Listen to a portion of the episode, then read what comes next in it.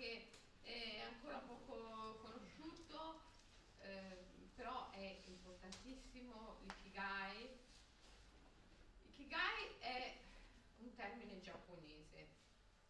Il libro sull'ikigai viene diciamo, a costituire il mio secondo libro ispirato alla saggezza giapponese. Il primo è stato Shirin Yoko, l'immersione nei boschi, e questo riguarda ciò per cui vale la pena vivere. Il termine Ikigai, tradotto letteralmente, significa questo. Letteralmente no, insomma gli si dà questo significato. Ciò per cui vale la pena vivere.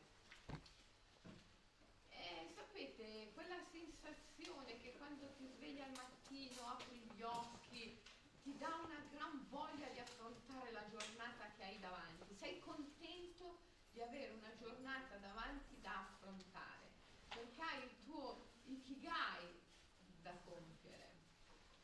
E, ehm, io penso che l'ikigai sia un concetto presente un po' in tutte le tradizioni, le culture del mondo, non solo in Giappone, ovviamente anche nella nostra tradizione occidentale è, è fortemente presente se andiamo indietro eh, nel tempo e ci riferiamo al, ai greci, alla cultura greca, sicuramente qui troviamo questo concetto espresso molto forte.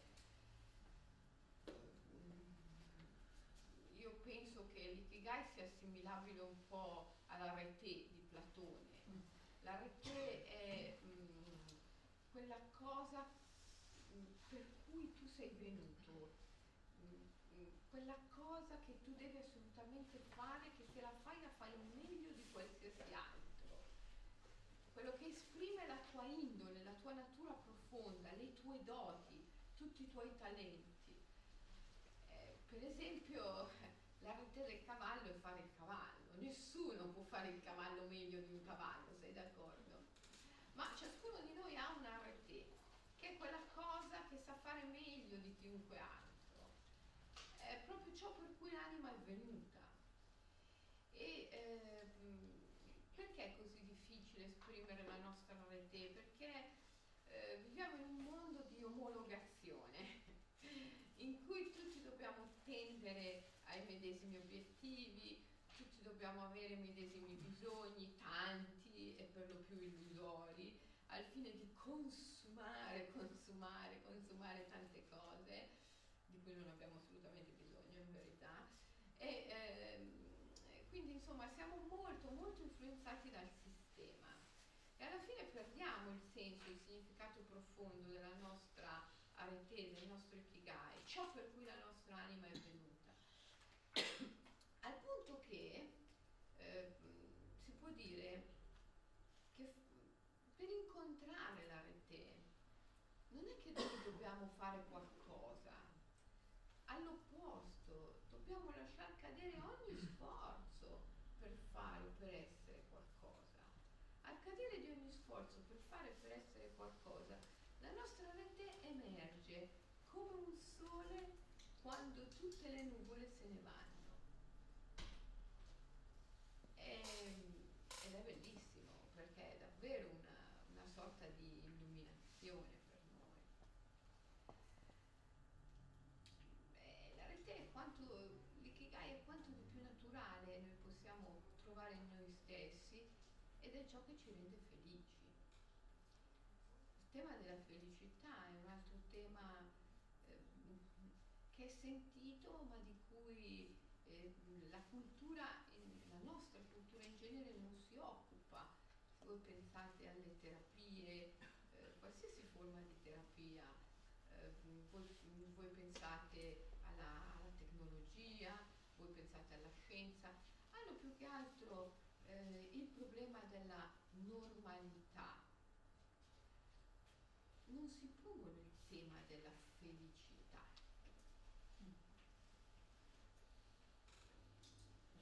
Qualsiasi cosa accada in questa civiltà l'individuo si pone subito il problema della normalità. ho una sensazione insolita al collo. A parte che immediatamente tendo a tutto ciò che non è eh, nella, in, quella che io considero, in quella che l'individuo, in quella che l'individuo considera essere la normalità delle cose, tutto ciò che non è nella normalità delle cose, ciò che esce dalla normalità, ciò che è diverso, ciò che è inatteso, viene immediatamente giudicato male, sento una sensazione al collo che normalmente non è male. E l'impulso, la, la, la, la tensione di tutti i metodi, i sistemi che posso incontrare, terapeutici, ehm, sono, sono quella di far scemare questa strana sensazione e far rientrare tutto nella normalità. E la normalità è quando non sento più il mio collo, quando non lo sento. Non mi dà nessuna sensazione, non lo sento, è normale. Quando una voce si esprime, quando una voce si esprime, buonasera, ciao, è male e il primo impulso, la prima volontà è quello di zittirlo, riportarlo alla normalità, che è il silenzio. Ehm, il tema della felicità non c'entra col problema della normalità, anzi è tutt'altra cosa. Per incontrare la felicità, che poi è l'incontro con l'ikigai, con la propria missione, con ciò per cui vale la pena vivere, per far emergere dalle nuvole il nostro ikigai, il più delle volte noi dobbiamo percorrere il cammino controcorrente, cioè dobbiamo andare in senso opposto a dove la tendenza alla normalità invece ci spingerebbe. Tornando all'esempio del, del nostro collo, se avvertiamo una sensazione insolita nel collo, anziché ehm, inseguire il primo impulso di zittire, sedare, calmare, noi dovremmo cercare di entrare in questa sensazione, respirarla, viverla, lasciarla esprimere. Per fare questo ci vogliono due cose fondamentali, che poi sono due, due facce della stessa medaglia, due aspetti della stessa realtà. E queste due cose, questi due poteri sono la fede, bisogna avere fede, fede negli eventi, nella vita, nell'esistenza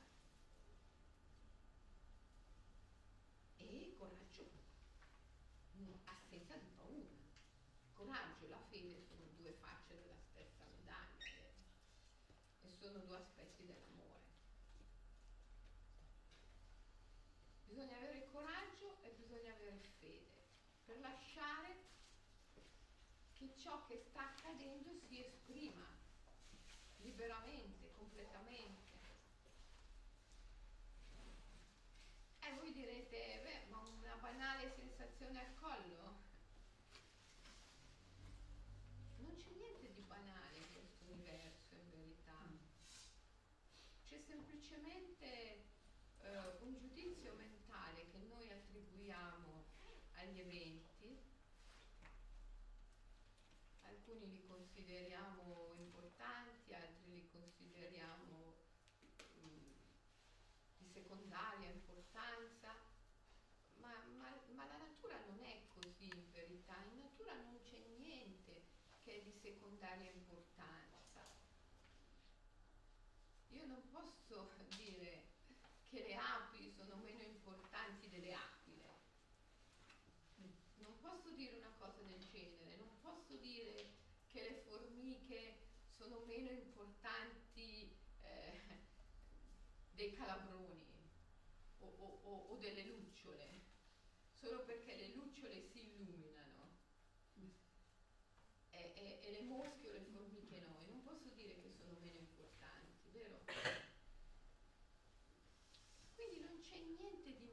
importante in verità.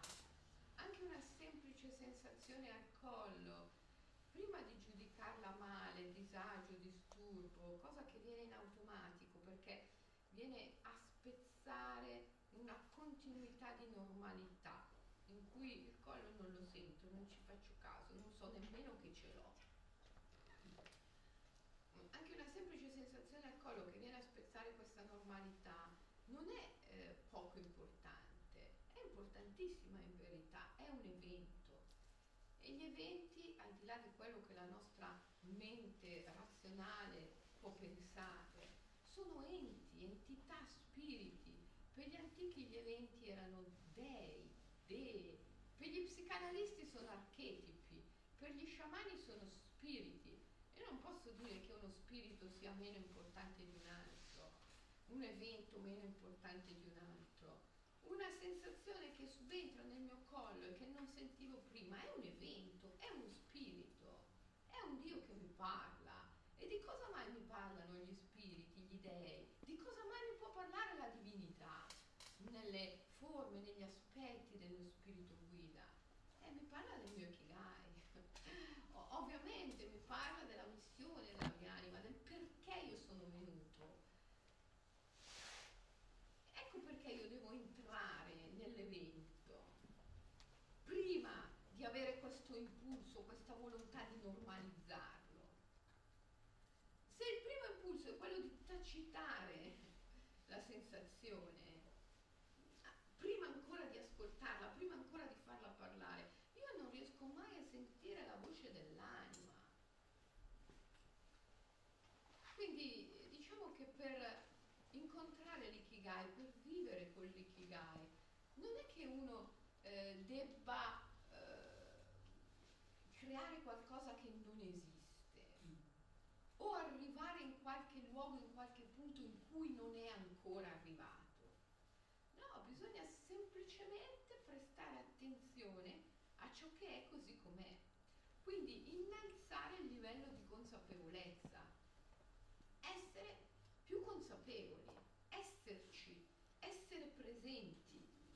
E per questo ci vuole coraggio e fede, bisogna avere fede nell'esistenza per ascoltarla con attenzione e bisogna avere coraggio, perché la paura la paura è, un, è, uno spasmo, è una contrazione che chiude i tuoi sensi, non solo i sensi interiori, ma anche quelli esteriori. E quindi ehm, la paura diminuisce anche il respiro, blocca il diaframma e, e ti fa essere, essere presente ad un livello inferiore.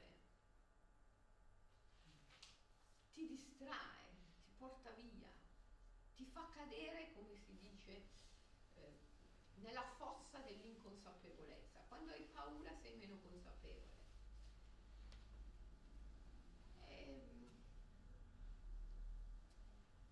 quindi diciamo che l'ikigai ha molto a che vedere con, con la capacità di avere fede nell'esistenza, di avere coraggio, di sciogliere la paura e di entrare nelle cose così come sono, intensificando la consapevolezza. Questa, questo, in, questa intensità di consapevolezza è un ampliamento dello stato di coscienza, che possiamo anche chiamare estasi.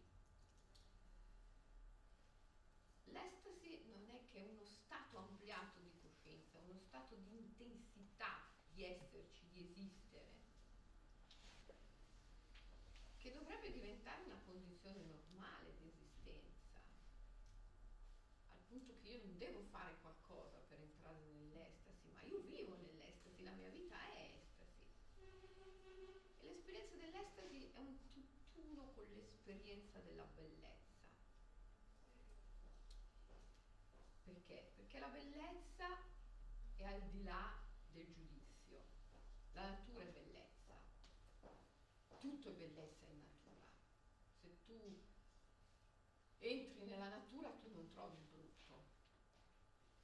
tutto non esiste in natura. La bellezza è un principio universale che non è dualistico. Non esiste brutta in natura.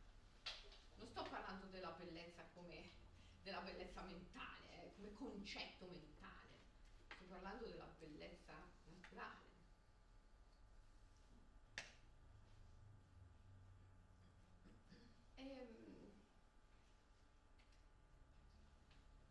l'ikigai ha molto a che vedere con la capacità di fare un'esperienza estetica della vita, non un'esperienza etica, moralistica, ma un'esperienza estetica, poetica della vita.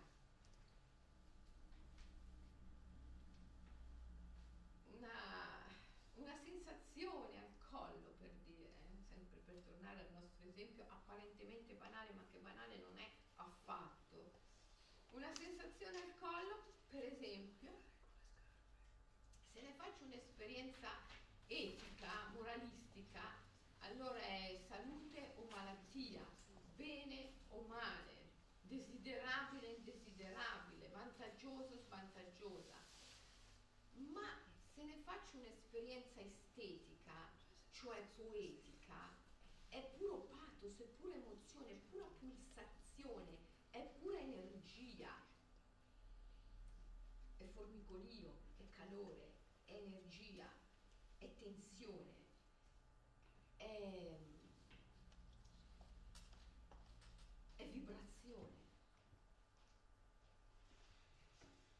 Ma non è bene o male, non è salute o malattia. L'esperienza estetica è l'esperienza naturale, in cui non c'è questo intervento della mente che giudica, c'è un potere più elevato di quello della mera mente razionale, che è il potere dell'inclusione, di cui un uomo si rende capace quando riesce a unire il pensiero mentale con il pensiero del cuore. Allora entra in uno spazio che a me piace definire sovramentale una sorta di overmind, di mente ampliata. Con questa mente ampliata voi potete fare un'esperienza estetica della vita, dell'esistenza, che è un'esperienza di continua eh, meraviglia, entusiasmo, non giudizio, non mera analisi, ma respiro, passione vita, sensazione, emozione, al di là di bene e male, di salute e malattia, nella bellezza, che è qualcosa che va al di là del giudizio. E allora uno, uno trova il proprio ikigai e lo esprime pienamente, ciò per cui vale la pena vivere che non può essere un concetto meramente razionale, meramente mentale. È vero? È, è assurdo pensare che l'ikigai sia eh, afferrabile dalla mente pensante, possa essere espresso a parole in un concetto. L'ikigai può solo essere compreso, cioè abbracciato, vissuto, e nella misura in cui lo vivi lo conosci lo conosci perché lo vivi.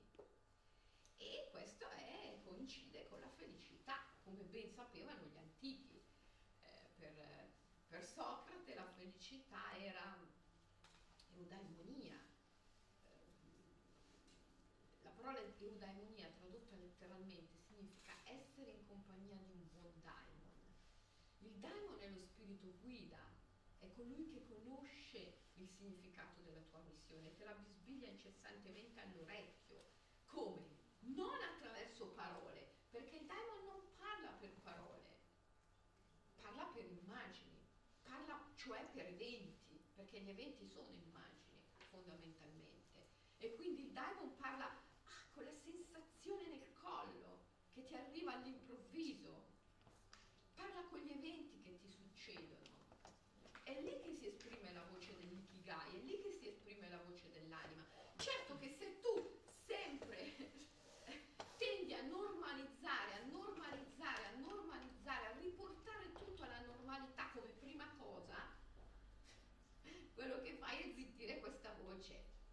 come fai a realizzare il tuo Ikigai, diventi uno strumento del sistema. Perché questo il sistema ti programma a voler spegnere la voce, voler spegnere la voce dell'anima, a normalizzare, normalizzare, normalizzare, perché così non senti, non senti. E per convincerti che devi normalizzare, prima bisogna convincerti che quella cosa è male.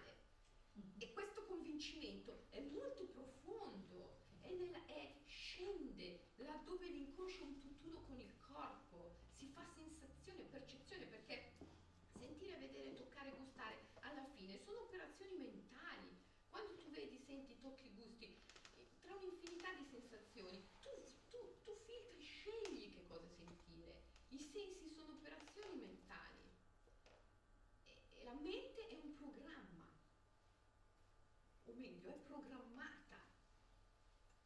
Quindi quando tu senti la sensazione al collo e dici mi fa male il collo, è un programma.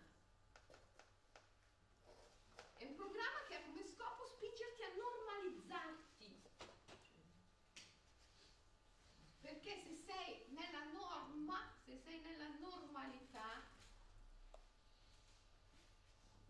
non esprimi la missione dell'anima, ma la volontà di, di un sistema.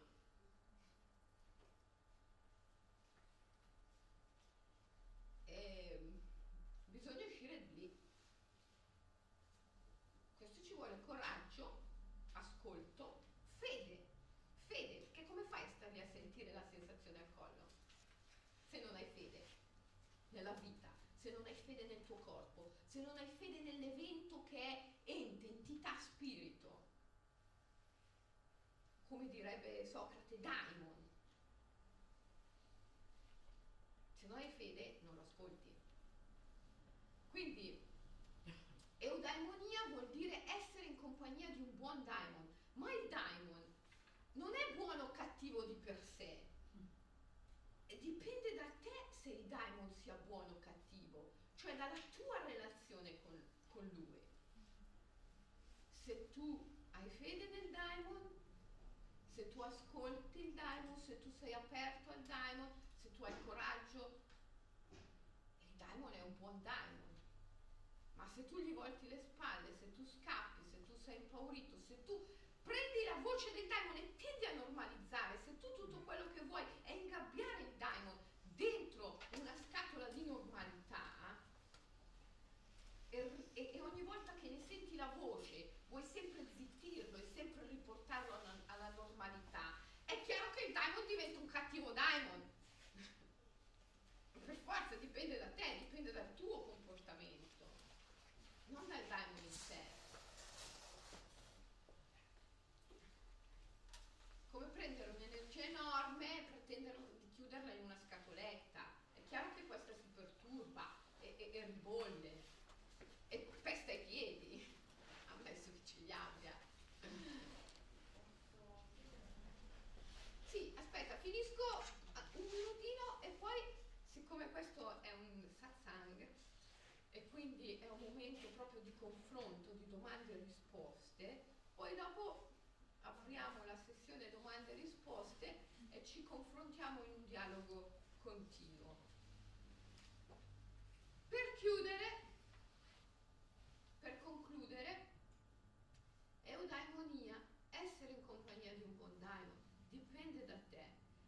La parola eudaimonia per i greci era sinonimo di felicità. Un uomo è felice quando? Quando è se stesso, quando ascolta la voce del daimon, lo spirito guida e realizza la propria vete, il proprio ikigai. La felicità è realizzare quell'unicità che ci rappresenta, perché ciascuno di noi è assolutamente unico. Ciascuno di noi ha dei talenti, delle possibilità, delle doti, delle capacità assolutamente uniche. E ciascuno di noi deve realizzare questa unicità per la quale è venuto. Mi rendo conto che in una società che punta all'omologazione, questo non è facile, ma nel momento in cui tu ti rendi conto che il cammino è controcorrente, allora si, si apre la strada e, e puoi solo lasciar, lasciarti, permetterti di di percorrerla. Ecco, questa era la mia introduzione all'ikigai. Eh, sul Ikigai, che voi tutti avete, vero? Eh, ci sono degli esercizi semplicissimi, pratici, che vi possono aiutare a eh, disvelare il vostro Ikigai, a vivere il vostro Ikigai. Fateli perché sono rituali. Il rituale va fatto, il rituale ehm, non va solo letto, capito, va proprio eseguito. Allora sortisce un grande risultato. Dimmi cara, fammi pure la domanda. Mm, nel senso, volevo mm, sapere se ah, in base a questa teoria praticamente il nostro daimon ci parla assolutamente in qualsiasi momento attraverso tutti gli eventi che succedono intorno a noi, a questo punto se il nostro daimon è sempre con noi. Assolutamente sì. E, e se è così, e visto che non parla per immagini e simboli, come facciamo a interpretarli in maniera corretta? Certo, allora, tutta la vita è la voce del daimon, la vita è la chiamata dell'anima. Questo ve lo posso, ve lo posso rappresentare con, una, con un mito, il mito di amore psiche. Amore era una ragazza fortunatissima che era amata dal più bello di tutti gli dei. Eh, psiche era amata dal più bello di tutti gli dei, amore. Eros. E lui le dava tutto. Di giorno lei aveva tutto quello che voleva e di notte era amata dal più bello di tutti gli dei ad una condizione sola però. Non poteva vederlo. Amore aveva posto a Psiche questa condizione. Non mi potrai mai vedere, ti amerò al buio. E poi di giorno ti darò tutto quello che vuoi. C'era però un fatto. Psiche, Psiche non aveva in questo modo la piena consapevolezza della sua immensa fortuna. E amore la amava così tanto che volle darle anche questa consapevolezza. Per fare questo Psiche doveva crescere, doveva evolvere, doveva ampliarsi, aprirsi, divenire consapevole. E allora a questo scopo amore dà a Psiche una mente la mente nella favola di Apuleio è rappresentata dalle sorellastre di Psiche, che eh, esprimono la funzione del dubbio, del giudizio e cominciano a dire a Psiche, ma sei proprio sicura che quello sia un Dio? Eh, e perché non vuole essere visto? E se fosse che il demonio? Ah, tu devi vederlo, tu devi vederlo. La mente è questo, la mente vuole la prova la mente vuole sempre la prova e la controprova, la dimostrazione. La mente vuole la dimostrazione. Anche la mia. Esattamente. Quella di tutti. Non c'è che una mente in verità. Perché anche questo è ingannevole. Quando diciamo la mia mente, la tua mente, la sua mente, non c'è che una mente in verità. La mente vuole la dimostrazione di tutto. E eh, allora incomincia a dire a Psiche, eh, ma però eh, questo ti dà tutto, e come fa? E perché non vuole essere visto? E se fosse che il demonio, chi ti dice che è un Dio? Insomma, alla fine Psiche una notte decide di accendere un lume per vedere chi è il suo amante. Come accende il lume? Vede il più bello di tutti gli dei, ma tu ti puoi immaginare, il più bello di tutti gli dei e in quel momento capisce la sua immensa fortuna. Ma in quello stesso istante una goccia di cera cade dal lume sul corpo di amore, lui si sveglia, capisce che lei lo ha tradito e la molla. A questo punto Psiche dovrà passare attraverso una serie di difficoltà, fatiche di ogni tipo per poter ritrovare amore. Noi, tutti noi, veniamo da questo luogo meraviglioso che si chiama non dualità, in cui umano e divino sono inscindibilmente uniti e incessantemente nel loro darsi l'uno all'altro creano continuamente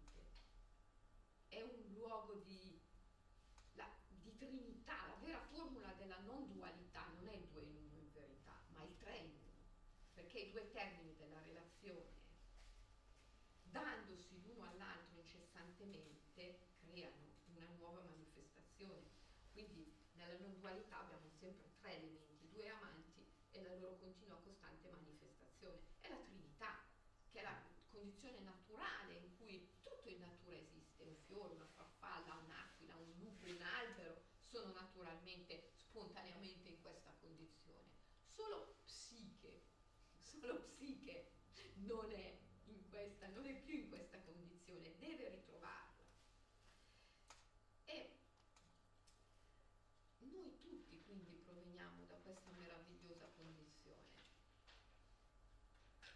e possiamo ritrovarla istantaneamente se non fosse che avendola perduta abbiamo manifestato una certa resistenza all'amore.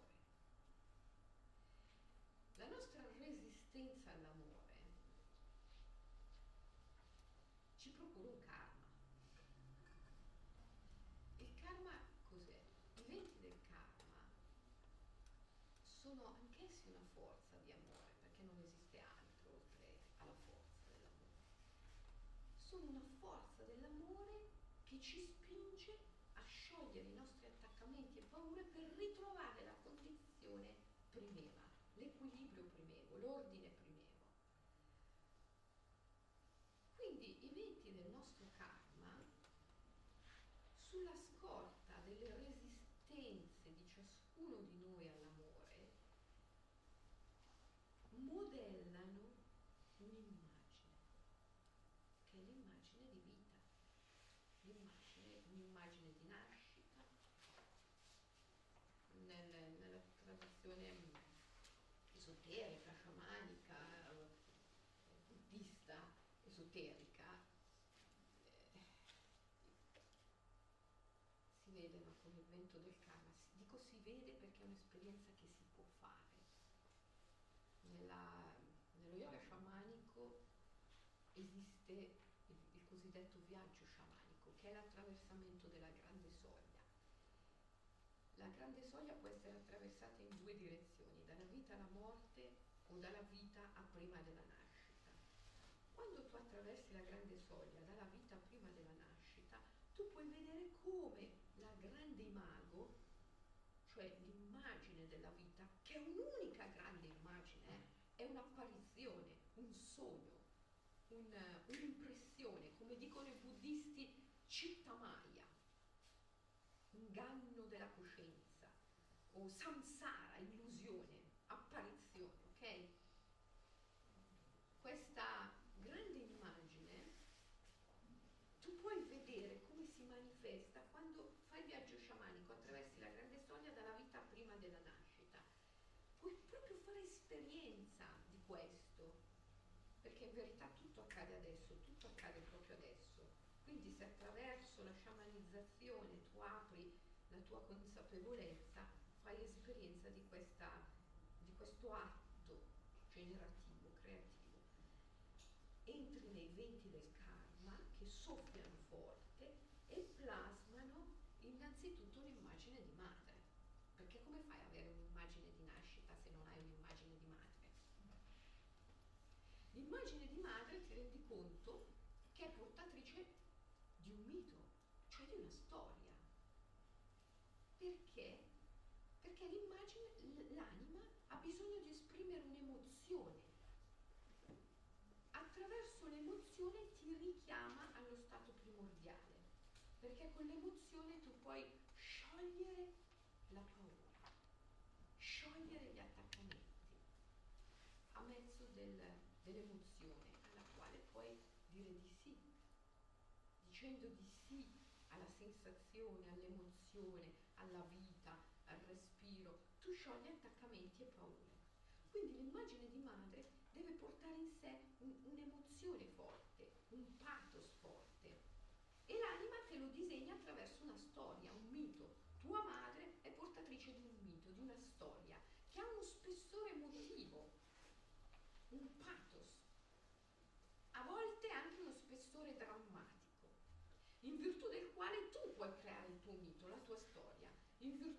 quale storia tu puoi sciogliere i tuoi attaccamenti e le tue paure e ritrovare la tua condizione ori- originaria, primeva.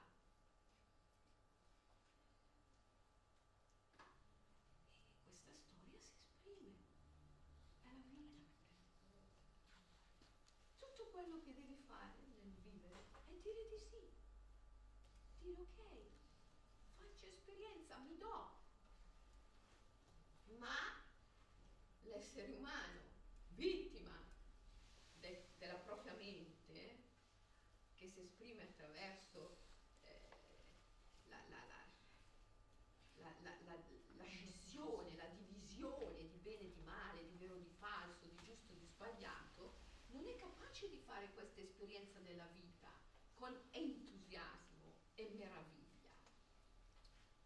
Lo fa dicendo, ah, questo è bene, questo è male, questo lo accolgo, questo lo rifiuto, questo lo cambio, questo non mi piace, questo lo trasformo, questo lo controllo. L'essere umano sceglie il potere, sceglie il controllo. Ho una sensazione al collo. Ok, la respiro, parlami, fammi vedere, aprimi gli occhi, mostrami la strada. No, l'essere umano non è capace di fare un'esperienza così normalmente. L'essere umano, l'individuo umano nella nostra società, sente una sensazione al collo, come prima cosa la giudica, perché viene a rompere la normalità, non ha fede nell'evento, non ha fede nell'evento, è male e lo vuole controllare, lo controllo, lo anestetizzo, lo, lo, lo normalizzo. E così, e così la vita passa. La chiamata non cessa, si fa sempre più forte. Dopo la, la voce nel collo si passa per tutta la schiena. La reazione continua a essere quella, passa ancora di più. Alla fine l'atto finale dell'anima che ti chiama con una forza immensa perché l'amore non può mai cessare, ma diventa sempre più forte, è la morte.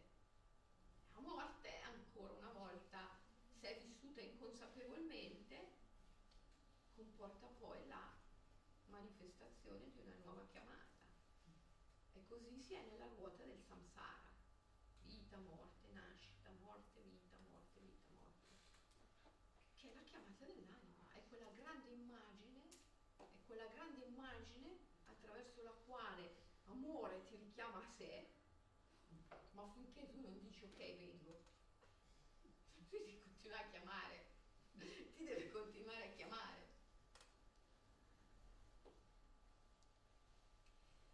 Quindi tutta la vita, come diceva il grande Robindo, tutta la vita è yoga, tutta la vita è meditazione.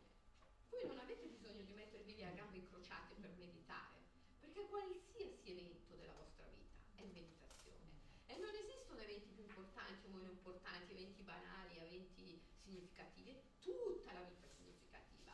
Ogni attimo, ogni evento, ogni momento è significativo e ogni attimo, ogni evento è meditazione. In ogni attimo, in ogni evento tu puoi scegliere. Scelgo il controllo, scelgo il potere o scelgo l'amore e scelgo il dialogo.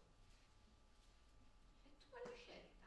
In ogni Eh, momento. quindi la- la- l'interpretazione dell'evento è sempre, a questo punto è sempre soggettiva, cioè un elenco, non, che ne so, ah, cioè, adesso mi viene in mente l'esempio, scusami, l'esempio so, di tutti i libri che si trovano che ti aiutano a interpretare i sogni, cioè nel senso non dovrebbe esistere a questo punto un, un- un catalogo, chiamiamolo così, che ti aiuta a interpretare ciò che tu senti, ciò che tu percepisci. Devi fidarti perché in quanto mi riguarda io ho sempre il dubbio di fare la cosa giusta, darmi la risposta giusta, di fare il passo corretto. E infatti Io- la- io ho, sempre, io agisco sempre nel dubbio, ecco, perché proprio che, perché veramente non fido di me, perché mi dico, ma ah, sarà giusto quello che mi è arrivato, sarà giusta l'interpretazione che ho dato, quindi dovrò accettare la risposta che prima viene, Allora,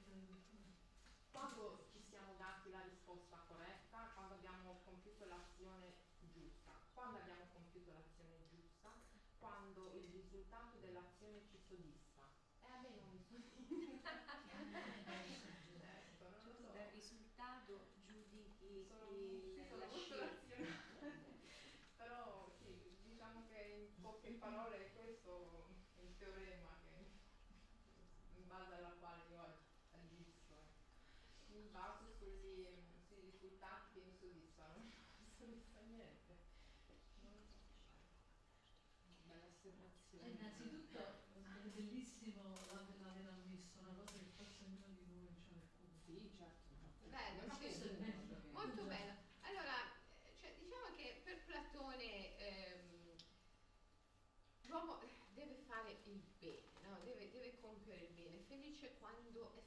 quando compie il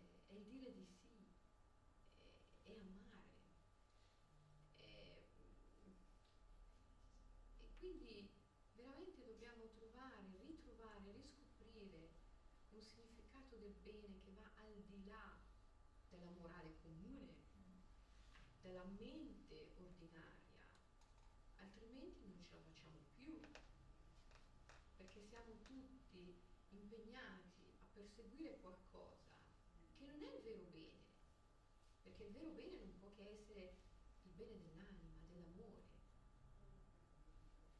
il bene di tutto, di tutti, non solo quello del singolo individuo, ma quello del pianeta anche e di tutta l'umanità.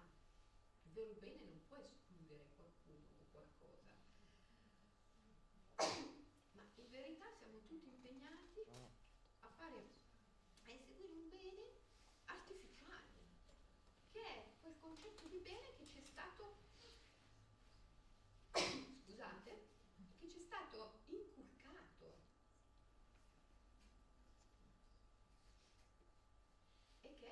fondamentalmente il bene del sistema.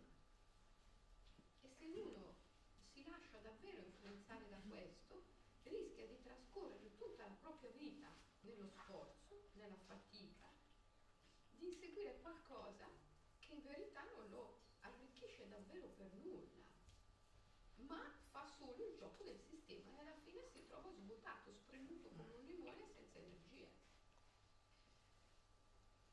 Per cui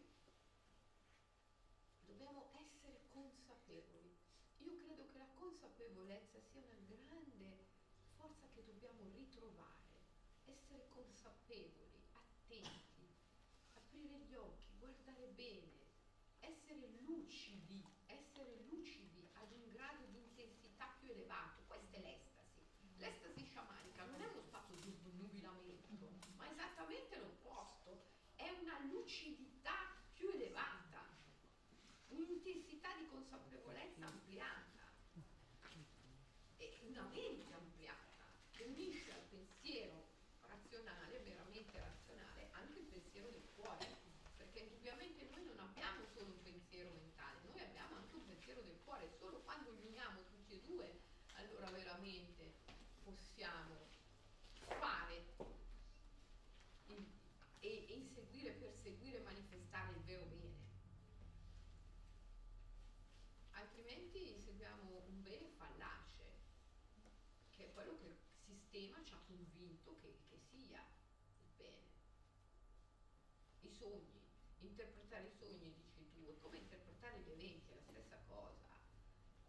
Eh, interpretare attraverso una mera analisi mentale, ricordatevi che significa perturbare l'evento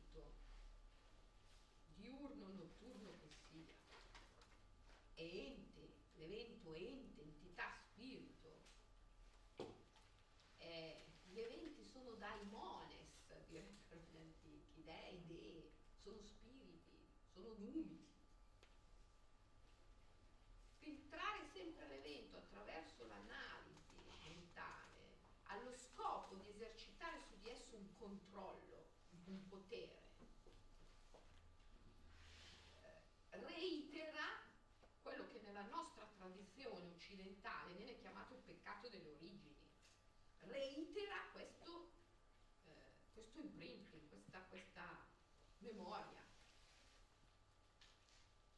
Scelgo il potere, scelgo di tentare di avere un controllo sull'evento.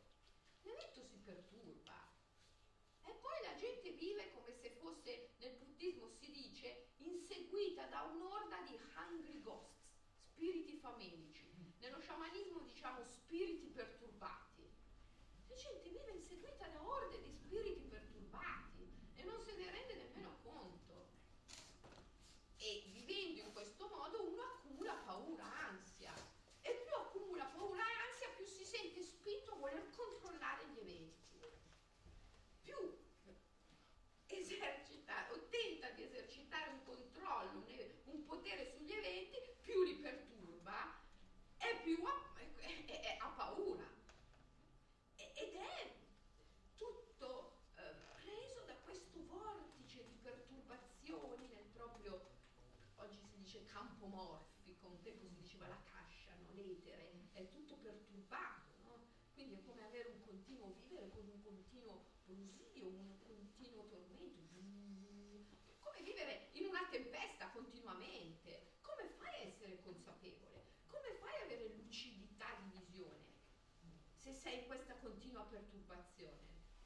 Devi pacificare gli eventi. Pacificare gli eventi vuol dire fare una scelta chiara, precisa, irrevocabile. Io, anche se mi trovo in un mondo che ha scelto il controllo e il potere, io scelgo l'amore, io scelgo il dialogo. E di fronte all'evento, qualunque esso sia, io ho fede,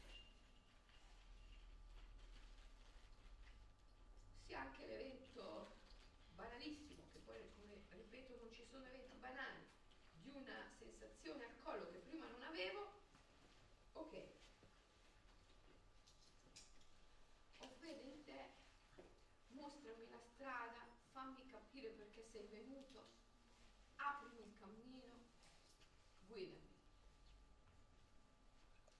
Poi posso anche massaggiare, cercare di fare qualcosa, ma sarà tutto diverso. Non sarà più una mera terapia desacralizzata che punta alla normalità, alla normalizzazione, alla sedazione, al, a, a, all'anestesia,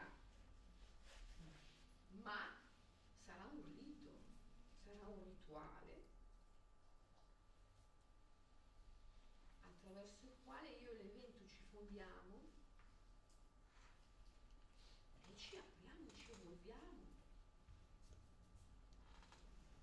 Voi avete questa libertà in ogni istante di decidere il controllo, il potere o l'amore. In ogni momento, se volete realizzare il vostro ikigai, dovete scegliere l'amore, perché l'ikigai è ciò per cui l'anima è venuta, è ciò per cui questa grande imago si è manifestata. I venti del karma hanno plasmato un'immagine di madre e l'hanno plasmata come portatrice di un determinato mito attraverso il quale tu potevi creare il tuo mito, la tua storia, attraverso il quale tu potevi sciogliere i tuoi attaccamenti, le tue paure, affinché tu potessi ritrovare l'amore delle origini. E così l'immagine di padre, e così tutte le altre immagini, perché in tutte le immagini della nostra vita poi psiche proietta madre, padre, madre, padre. Nella tradizione esoterica le dieci immagini in fondamento sono considerate essere madre, padre, fratello maggiore, fratello minore, sorella maggiore, sorella minore, figlio, figlio, compagna, compagna o mancanza degli stessi. Mancanza che non è assenza, perché questi dieci eh, archetipi fondamentali non possono essere assenti, sono solo invisibili quando mancano, ma non sono assenti. Poi di questi dieci archetipi vengono manifestate tutte le altre immagini, no? che sono tutte le une dentro le altre, come un frattale, perché la grande imago è, possiamo immaginarcela come un frattale in cui il tutto è nella parte e la parte nel tutto. E sicuramente si genera sempre qui, ora, perché tutto è simultaneo, tutto accade ora, tutto accade proprio ora. La grande imago è medesimezza e simultaneità, solo che la mente non riesce a coglierla nella sua totalità, la filtra poco a poco e crea la sensazione del tempo. Però capisci che se tu scegli l'amore e ami profondamente l'immagine di madre, al di là di tutto quello che, che, che ha fatto, che non ha fatto, che ha detto, che non ha detto, che la ami profondamente, anzi non al di là di tutto quello che ha fatto, non ha fatto, ma proprio per tutto quello che ha fatto, non ha fatto, detto, non ha detto, la ami incondizionatamente queste immagini, in ogni sua manifestazione. Lì trovi il tuo ikigai. Se tu ami l'immagine di padre, incondizionatamente in ogni sua manifestazione, lì trovi la voce dell'anima, trovi il tuo ikigai e così l'immagine di fratello, sorella, figlio, figlia, poi queste si proiettano in tutto, in tutte le immagini, qualsiasi immagine, qualsiasi immagine tu ami incondizionatamente, ti parla del tuo ikigai, ti mostra il tuo ikigai, ti porta a realizzare il tuo ikigai. Mi spiego? Sì.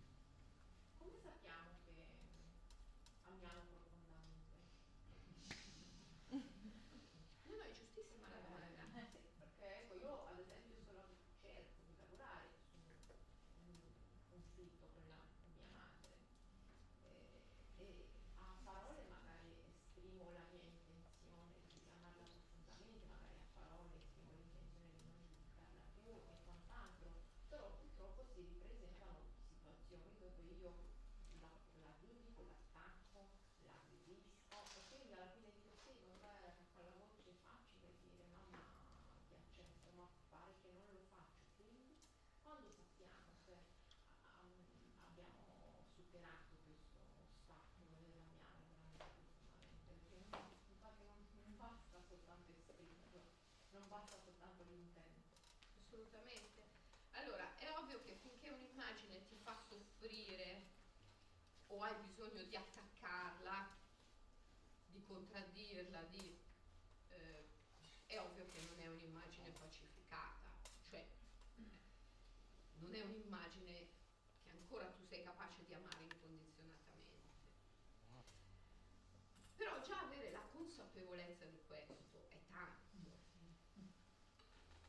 perché vuol dire che già non sei più in un piano di giudizio, hai tua, hai già, come si dice nella tradizione sciamanica, riassorbito l'immagine. Cosa vuol dire riassorbire l'immagine? Vuol dire ritirare la proiezione, cioè tu hai già compreso che questa immagine, l'immagine di madre, è una proiezione della tua stessa anima e quindi parte da te parte dal tuo karma. È il tuo karma che l'ha manifestata, al fine di sciogliere i tuoi attaccamenti, le tue paure. E quindi è il tuo grande, il tuo grande patrimonio, la tua grande possibilità. Se tu sei consapevole di questo, già hai riassorbito l'immagine. Questo è già un grandissimo passo che tu hai compiuto, enorme. Dopodiché, come pacifico l'immagine? I movimenti sono due, sempre. Il primo è il riassorbimento, secondo è la pacificazione. La pacificazione anch'essa avviene in due tempi. Uno è il risveglio delle energie. Hai bisogno di energia, hai bisogno di forza per pacificare le immagini. Ecco perché voi dovete sempre nutrirvi bene, voi dovete respirare cercare sempre di respirare aria pura, bere acqua pura, nutrirvi bene. Lo so che sembra che sto parlando di fantascienza, però eh, fate il massimo che potete a questo fine. C- cercate di nutrirvi bene, bere acqua pura, eh, abbiate cura del vostro tempio, che è il vostro corpo, perché se l'energia cade nel, nel corpo, voi non avete forza di pacificazione, ci vuole energia, ci vuole energia, cioè bisogna essere vivi. Essere vivi non è una conseguenza dell'essere nati, essere vivi è una conquista, si può essere vivi a gradi di intensità diversi e crescenti. Quindi dovete cercare di essere molto vivi, intensamente vivi, perché solo in uno stato di intensità di vita si possono pacificare le immagini. Altrimenti le immagini, che sono spiriti, lumi, non, non, non ti sentono neanche.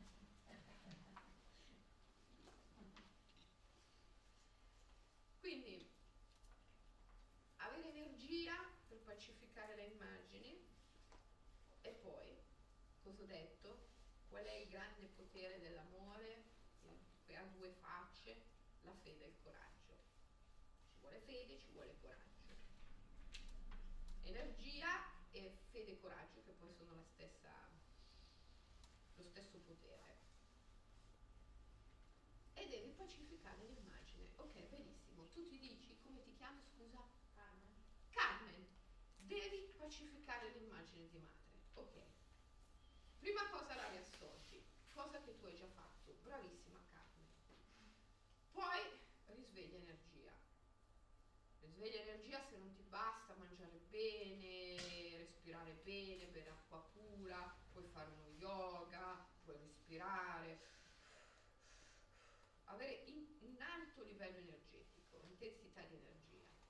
E poi con fede e con coraggio tu evochi, evochi le immagini più, eh, in inglese si dice striking, striking images, le, le- le immagini più impressionanti, impressionanti, ecco, parola giusta, impressionanti, giusto, striking, impressionanti. Le immagini più impressionanti della tua relazione con la tua mamma. Questi arrivano, sono spiriti, sono numi, sono dei, dei archetipi, gli, gli psicanalisti direbbero sono archetipi, i sciamani dicono sono spiriti, gli antichi dicevano sono dei, dei. Di certo non sono eventi meccanicistici come li vede la mente comune attuale. Questi arrivano. È un processo di evocazione. E quando sei in presenza di questi eventi impressionanti, tu dici all'evento, ok, ti amo, ti benedico, ti ringrazio, ti perdono se necessario, la- l'affermazione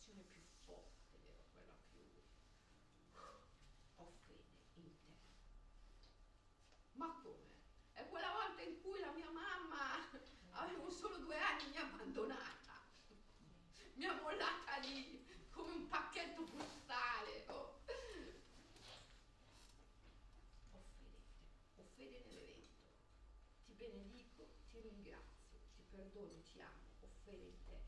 Questa è la grande formula della pacificazione delle immagini. Sono cinque affermazioni potentissime. Ti benedico, ti ringrazio, ti perdono, ti amo, fedente. Che possono anche essere considerate quattro, perché ti, ti ringrazio, ti perdono sono intercambiabili. Ci sono alcune immagini a, alle quali dire ti, ti perdono, altre a cui funziona meglio dire eh, ti ringrazio. È il sigillo del mago. Avete letto lo Zen e l'arte della ribellione? Che il mago ha un anello con il sigillo. Io ce l'ho dappertutto sto sigillo, ce l'ho sull'anello, ce l'ho sul ciondolo. C'è dappertutto il sigillo del mago, è rappresentato da tre stelle e dalla lingua del drago. Le tre stelle sono le cosiddette affermazioni periferiche, ti benedico, eh, ti perdono o ti ringrazio, ti amo e poi l'affermazione centrale, la lingua del drago, ho fede in te. importa quanto terrificante fosse l'evento, se tu sei capace di pacificarlo, si trasforma, cambia.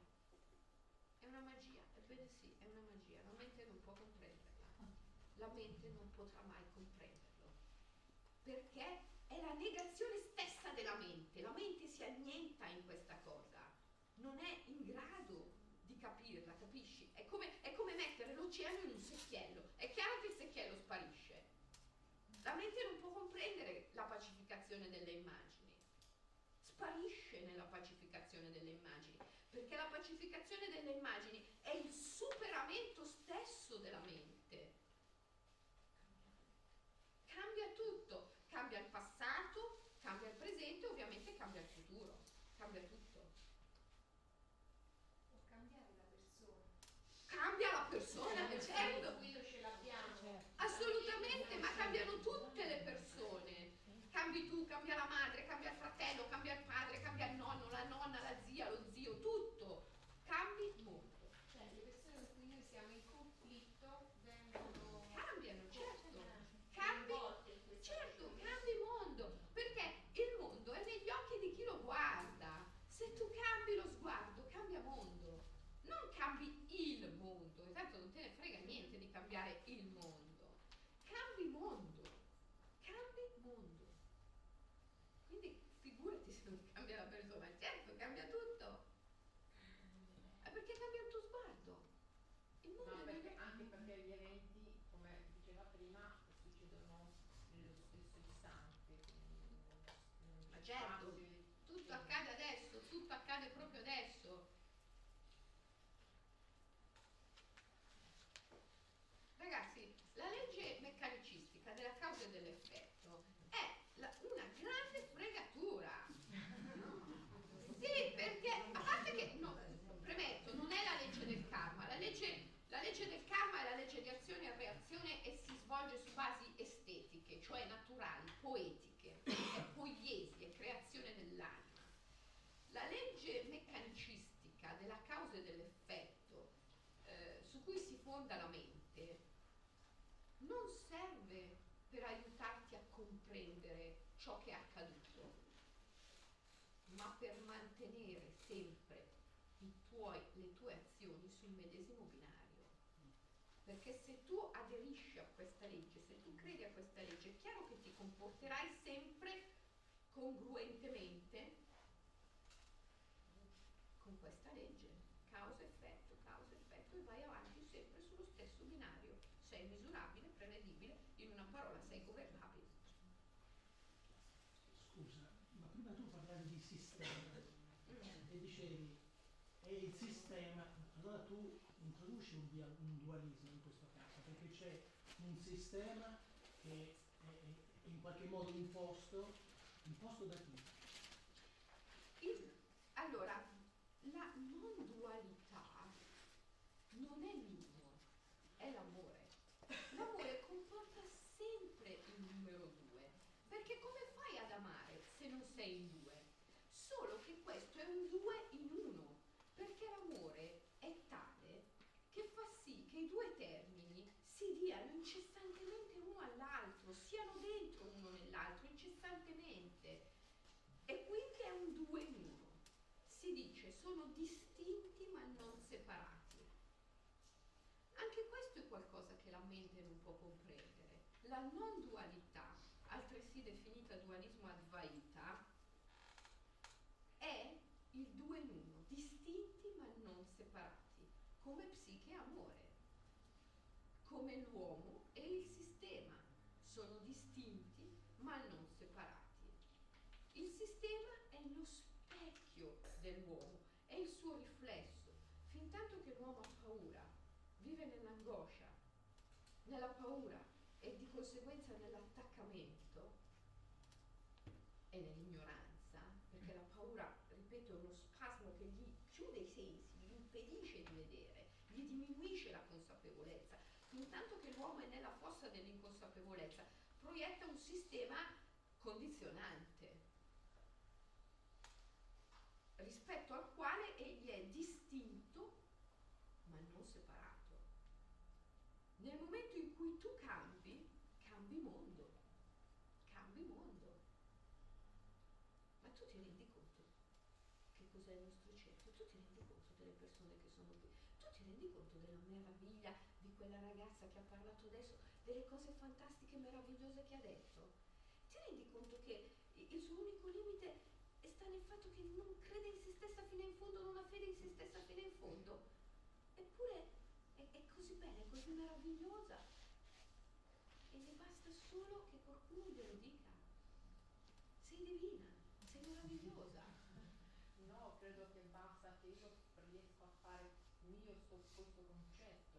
E chi, chi, chi te lo dico perché tu lo faccia tuo? Eh? Cioè tu ti rendi conto dove sei, con chi sei? È meraviglioso questo. Allora forse che voi che state manifestando una realtà così non ce l'avete dentro, non sareste mai qui. È vero o no? Sì. Cambi mondo. Allora, qui è così, è bello, eh? ma se tu vai fuori per l'aria inquinata, il fiume che... il fiume che non è più non non c'è il mare, cioè, c'è- Questa è la mente. Ecco cos'è la mente. La mente è un principio di irrealtà. La mente funziona per astrazione. Come, come è scritto nei Veda, quello che non è qui non esiste in nessun luogo. La mente astrae. Io quando faccio le conferenze dico, ah, in natura tutto è bellezza.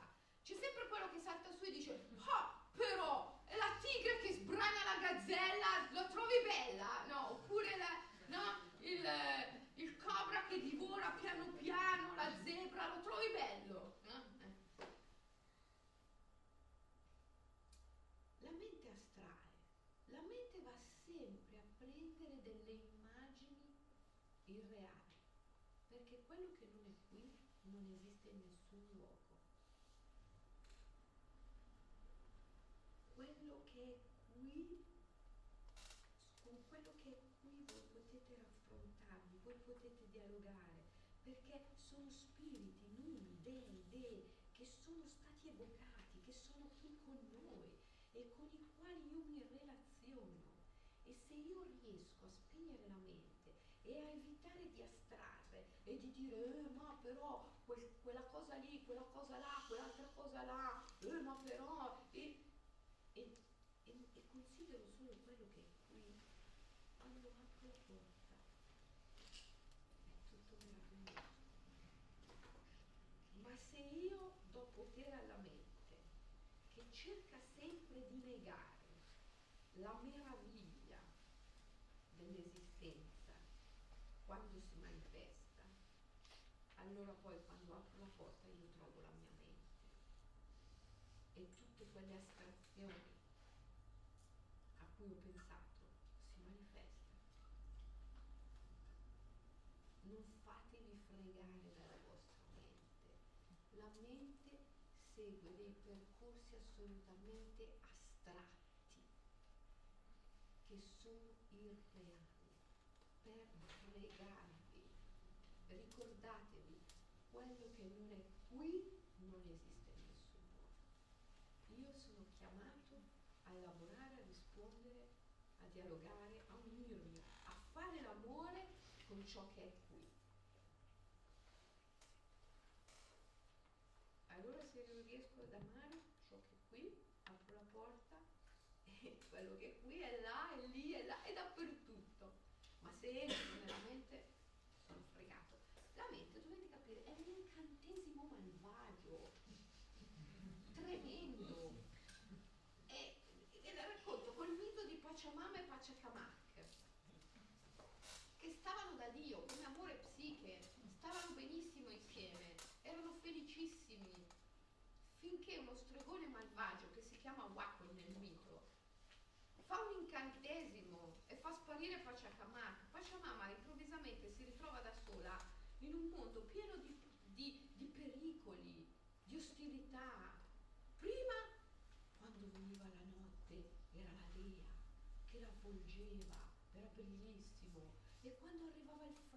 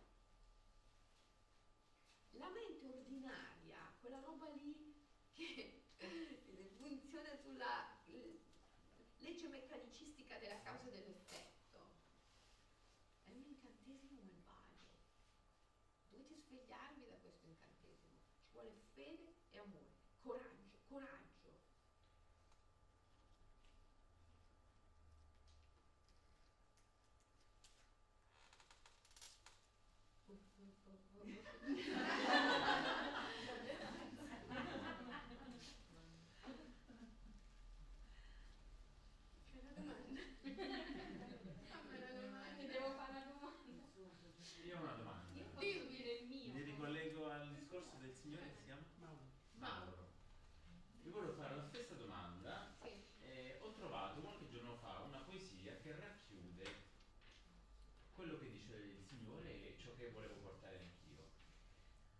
riconosciamo mai la nostra altezza finché non siamo in grado, non siamo chiamati ad alzarci.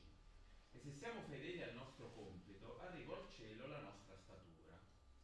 L'eroismo che allora recitiamo sarebbe quotidiano se noi stessi non ci incurvassimo di cubiti per la paura di essere dei re. Bellissima, bellissima, stupenda. E io ho questa sensazione quando vengo alle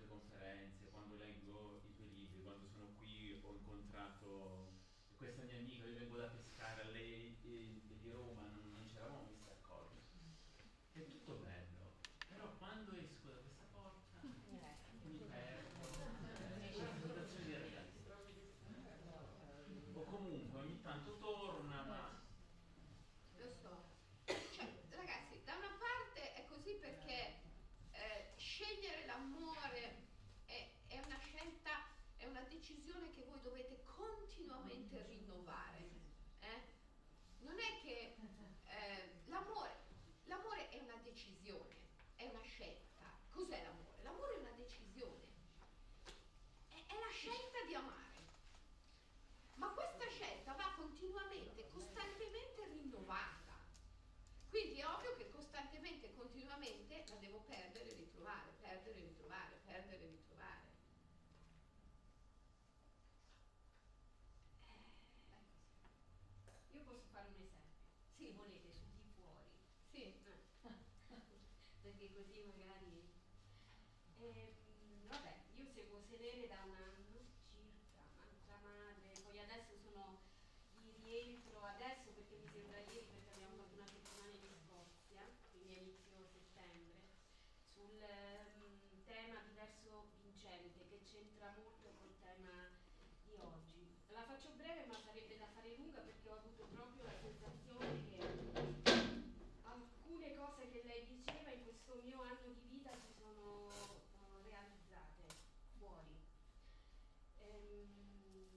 17 ottobre, mm, no, 26, allora siamo rientrati da Scozia, boh, il 16 settembre, una roba 26 settembre ho avuto un bellissimo episodio di mobbing in ufficio, bellissimo, anche fisico, quindi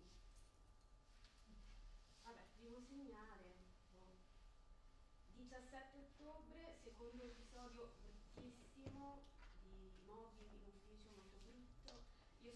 scesa dall'ufficio, non sono più rientrata, proprio così.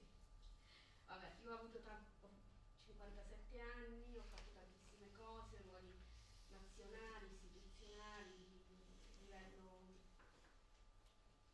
anche importante rispetto a quello che il sistema richiede. E io ho capito che questi due episodi di mobbing li ho fatti io. Alla fine col lavoro che è stato fatto con lei in questo anno, però ho studiato anche molto, ho praticato anche le cose che, che lei diceva, io penso proprio che li ho fatti io, che non mi sono stati fatti, nel senso che io quel lavoro e quei lavori non lo volevo fare più. Quindi li ho richiamati a me questi episodi di tale aggressività perché siccome sono molto razionale, se non fossero stati così aggressivi io non avrei mai deciso di uscire da quel lavoro lì. Quindi hanno dovuto proprio raggiungere il massimo, eh, tra l'altro uno molto simbolico perché arrivo un giorno in ufficio, a momenti non trovo la mia scrivania, sarebbe lunga farvela, quindi era proprio come dire eh, il tuo posto non è qui. Mese di mesi, alcune settimane di grande problema perché, perché ovviamente siamo, come possiamo dire, umani, cioè ovviamente c'è una risonanza per cui stai male, io mi sono imposta di fare un po' le cose che, che diceva lei, quindi non mi sono isolata, non mi sono fatta vittima, non mi sono pianta addosso, ho cercato di rimanere in ascolto, ho cercato di rimanere in una dimensione di riassorbimento delle immagini e di pacificazione delle immagini, faticoso che te mori, nel senso che ogni, ogni minuto dici sono arrivato, il minuto dopo dici ma che cacchio ho fatto, oppure cioè veramente una dimensione di dire o sei scema o ci sei diventata, vabbè, faticoso, nel senso che ti richiede veramente molta energia. Io non so se ci sono riuscita ad oggi o meno, però sicuramente nel giro di poche settimane credo che mi sono arrivate tre proposte di nuovo lavoro. E, tra l'altro una proposta di lavoro con quelli che mi hanno fatto l'azione di mobbing su un'azione progettuale che dovranno pagarmi per farla, quindi comunque anche diciamo ricucita anche questa dimensione, dimensione qua e io in tutto questo percorso lunghissimo, perché sono 34 anni di lavoro e quindi di questi episodi così, non di mobbing, però di eh, cicli che si chiudono ne ha avuto almeno 5, 4, 5 e io ho capito una cosa, io sono una psicologa anche se facevo altri lavori e ho capito che io devo fare la psicologa. Questa è la conclusione che mi sono data rispetto a questo ultimo episodio e rispetto anche alla rilettura e riassorbimento delle diverse dimensioni simili che ho avuto nel tempo. Quindi avevo lasciato una strada che era la mia e sulla quale avevo anche lavorato molto perché, perché guadagni di più, perché diventi un'altra cosa, perché ti danno un incarico nazionale, perché il sistema ti dice che è bene fare così, perché ti devi comprare una casa, poi te ne devi comprare due, poi arrivi a comprartene quattro e quindi poi, poi ti devi comprare il vestito, cioè è il sistema che ti, ti riassorbe e ti dà immagini eh, diciamo che app- apparentemente ti confortano o ti fanno sentire che sei tu e invece poi tu non sei perché tu hai altro da dire, altro da, da dare, altro da fare. Grazie, grazie Vilma, grazie infinite di questo tuo intervento che mi dà l'opportunità di dire che quando tu eh, stai agendo in conformità con il tuo Ikigai, la missione della tua anima, va sempre tutto bene. Quando tu non stai realizzando il tuo Ikigai, c'hai sempre un sacco di problemi. Ma questi problemi, questi disagi, questi disturbi che tu hai, come meravigliosamente ha testimoniato lei, sono in verità il tuo più grande patrimonio, perché sono la chiamata dell'anima a venire via di lì, a smetterla di fare quella cosa lì, per poter fare il tuo Ikigai, per poter compiere la tua missione, ciò per cui veramente l'anima è venuta. Quindi stato che tentassi di normalizzare, di sedare, di anestetizzare. Eh, voi non state ascoltando l'anima.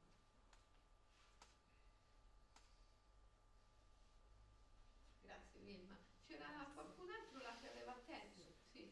Prima hai detto, hai, fatto, hai detto un'espressione dicendo bisogna dire di sì e quindi in qualche modo affidarsi. E subito ho fatto un'associazione con un libro e con un pedagogo che ho seguito, eh, con un titolo di questo libro Imparare a dire di no. I no che fanno crescere anzi. Ed è interessante perché io lavoro a scuola con i bambini e lì invece tutto il sistema delle regole e dei confini è eh, invece abbastanza concreto e siccome si lavora in condizioni diciamo abbastanza disagiate perché le classi sono molto piene ampie e quindi comunque devi saper gestire tante relazioni, in realtà diciamo si lavora quasi mi risuonava questa doppia invece opposizione, cioè da una parte il concedersi, il dire di sì e mi mette in confusione, cioè il dire di sì e i no che fanno crescere, cioè a un certo punto avere il controllo anche di un bambino che cresce, quindi saper mettere dei confini, sapergli dire di no e, e parte appunto mi, mi mette in confusione perché quel confine è molto sottile. Poi lui come pedagogo io lo apprezzo, è molto bravo, per cui sa anche dare degli strumenti che permettono di creare dialogo, di entrare in empatia, quindi di fare un percorso che non sia no secco, autoritario. Però nel, nell'ambito dell'educazione e della pedagogia si entra in, appunto, in una dimensione molto delicata perché lì poi si, danno, si dà un imprinting ai bambini e quindi questo mi risonava, insomma, mi è venuto subito in mente questo i no che fanno crescere rispetto al darsi, all'affidarsi e insomma ecco, quindi volevo sapere.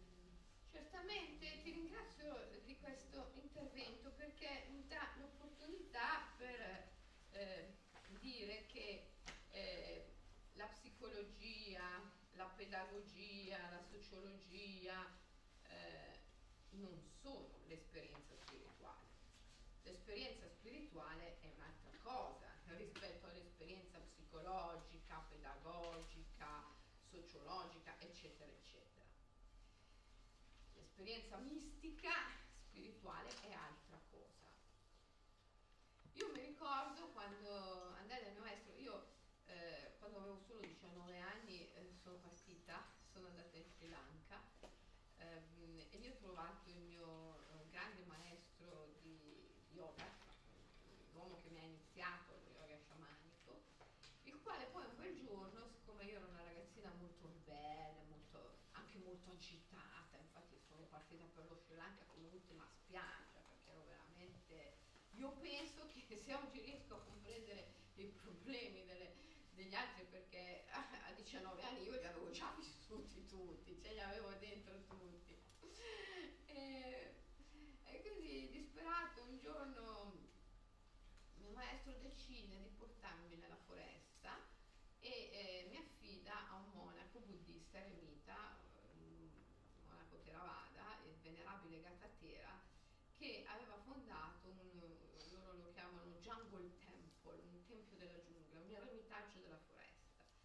E mi dice, Selene, stai qui un po', eh, che ti farà bene fare un po' di meditazione. Io poi ho finito per stare sei anni nell'eremitaggio della foresta studiando buddismo e praticando meditazione.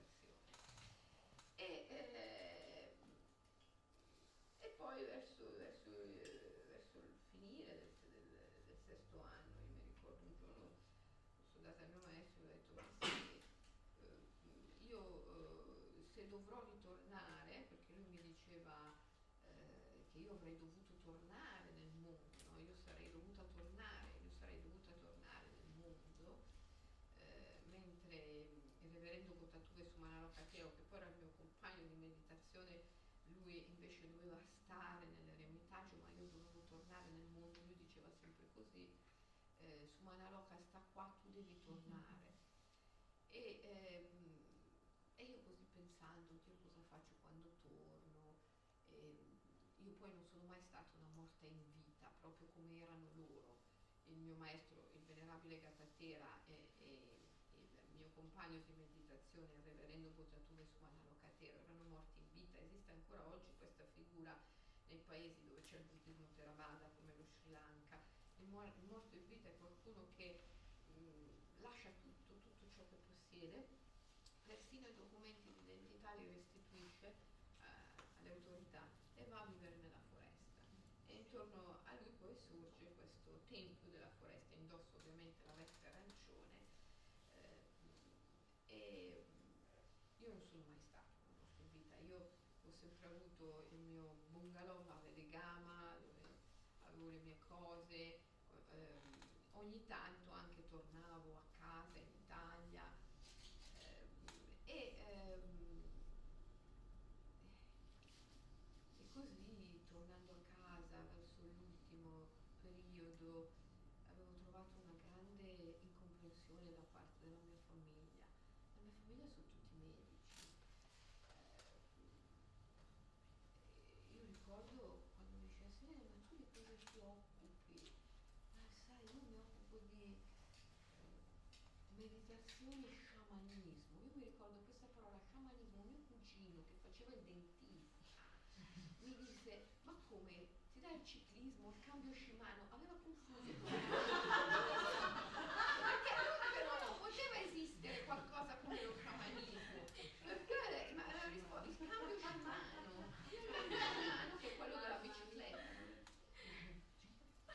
Per cui ho detto, oh madonna. E quindi la mia eh, idea, siccome il mio maestro mi aveva detto tu devi tornare, io sapendo che do- avrei dovuto reinserirmi lì dentro, mi sono detta vabbè forse è meglio che mi do un- una veste. E quindi ho detto ma magari mh, studio psicologia, divento psicologa, così mi dicono cosa fai? Psicologa. Allora poi sono tornata e ho detto al mio maestro, ormai era proprio verso l'ultimo periodo, lui stava quasi per lasciare il corpo, e gli ho detto guarda che mm, io ho pensato che studierò psicologia, tu approvi lui mi disse certo, approvo, però ricordati sempre che i cammini sono due e fanno così. Uno va di lì e uno va di là. Ricordati sempre questa cosa. Il mistico cammina controcorrente, controcorrente. Nello yoga sciamanico, eh, nelle tradizioni esoteriche come il tantrismo, eccetera, questo è rappresentato dalla non dispersione del seme, che ha tanti significati, ma uno di questi è anche che il cammino è controcorrente, perché il seme, il rasa, il liquido del piacere maschile e femminile, non solo non deve essere disperso dal, dal nel coito, ma addirittura deve tornare su a sciogliere una perla di luce che si trova nella fronte, dice fantascienza, tu parli con, eh, con il, con, insomma, con, con il, con il medico, ti dice ma non è possibile, ma non è possibile perché secondo il paradigma medico non esiste neanche un canale che possa portare in, in su il liquido. Ma certo che non esiste un canale perché questo è simbolico, sta a simboleggiare tra le tante altre cose in cui adesso non mi addentro perché entriamo completamente in un altro mondo, ma sta anche a simboleggiare che il cammino è cammino è controcorrente. Eh, ho risposto alla tua domanda. Più o meno. Quindi all'interno per esempio dell'educazione, della scuola, cosa si può portare già come possibilità per far sì che siccome il condizionamento è forte, come abbiamo detto, del sistema e all'interno della scuola e di quell'impostazione, eh, lì è primo- la- una delle prime strutture insieme a quello familiare. Che cosa si può portare per diciamo cominciare a f- aprire delle finestre ecco su altro, per dire così, aprire delle finestre, non so. mm, mm, Eh, questo è un argomento. Fa, aspetta che mi concentro un attimo perché cioè, non mica uno scherzo, questo è un argomentone. siccome l'argomentone e siccome non... cioè io dovrei affrontare, se lo affronto dovrei affrontarlo proprio bene fino in fondo perché se lo affronto a metà lascio aperte delle cose poi do adito a polemiche. Quindi preferisco eh, prendere un'altra strada che è quella della mia esperienza personale, sulla quale c'è poco da polemizzare, perché è la mia esperienza personale. Che vi piaccia o no, è quello che ho vissuto. Io non ho mai detto di no. Mai. Mai detto di no. E un giorno eh, ho scoperto che eh, in qualche modo ero riuscita a fare dei miei figli qualcosa, cioè a fare, non è che l'ho fatto io, ad aiutare i miei figli ad essere più grandi, più forti del sistema e quindi ad essere persone che possono prendere il sistema per le mani, nelle mani e aiutare a crescerlo, a farlo crescere anziché a essere vittime del sistema. Perché un giorno mio figlio mi ha detto, sai mamma, voglio provare a andare a fare l'esame per entrare a Cambridge, all'università di Cambridge. E gli dico, vabbè, prova se vuoi. Mi dice, sì, però io ci vado solo se accettano le mie condizioni. Io dico, scusa? Lui dice, sì, perché guarda, io voglio fare un corso di studi che non c'è. Ho visto tutti i programmi, tutte le cose, quello che voglio fare io non esiste. Dico, vabbè, sì, perché io, sai, so- eh, sono interessato alla letteratura russa, mio figlio allora quando aveva 17-18 anni sette lingue benissimo, tra cui il russo, che aveva studiato perché eh, a lui era innamorato di Pushkin e lui voleva leggere Pushkin in lingua originale. E, e dice, io eh, sono interessato al russo, voglio fare letteratura russa, però voglio fare anche greco e latino. Dice, e, e- e non c'è, no, perché o fai classici o fai lingue moderne. Quindi io vado là e gli dico, se voi mi fate fare questo, questo, questo, io vengo da voi, se no no. Oh, sai che abbiamo ricevuto una lettera di offerta incondizionata dall'Università di Cambridge? E adesso oggi è ancora là, si è ancora sta facendo il master. Tra l'altro fa un master in antropologia sullo sciamanismo siberiano, quindi che sa il russo. E, ehm, quindi ragazzi, io penso che voi dovete aiutare i bambini fin dall'inizio a comprendere che il sistema è loro figlio. Non che loro sono figli del sistema, ma che il sistema è uno dei, dei loro eh, bambulotti e lo devono amare, lo devono crescere, lo devono aiutare a divenire sempre di più, a trasformarsi. Non che loro sono strumenti, pedine del sistema e che quindi devono imparare come ci si comporta dal sistema. No, è il sistema che deve imparare dai bambini, è il sistema che deve imparare da loro. Questo, questa, e questa è l'impressione, la sensazione che va data al bambino. È una sensazione, capisci, con cui il bambino deve crescere. Non sono io che devo imparare dal sistema, è il sistema che cresce con me, che deve imparare da me, sono io che devo dare qualcosa. E questo rientra ancora nelle due strade. La strada spirituale che è la strada del dare e del darsi, dell'amore. E l'altra strada che è la strada del- dell'essere vittima e quindi del continuare a dover prendere, prendere, prendere. Il bambino deve imparare fin dalla più tenera età che è lui che deve dare qualcosa, deve dare se stesso al sistema, deve amarlo, deve amarlo, deve dare, deve darsi affinché possa crescere il sistema con lui. Non che il sistema è una cosa che sta lì, pa, e il bambino deve prendere. E se prende bene, bene, se prende male, male. Perché se no i nostri figli saranno sempre vittime.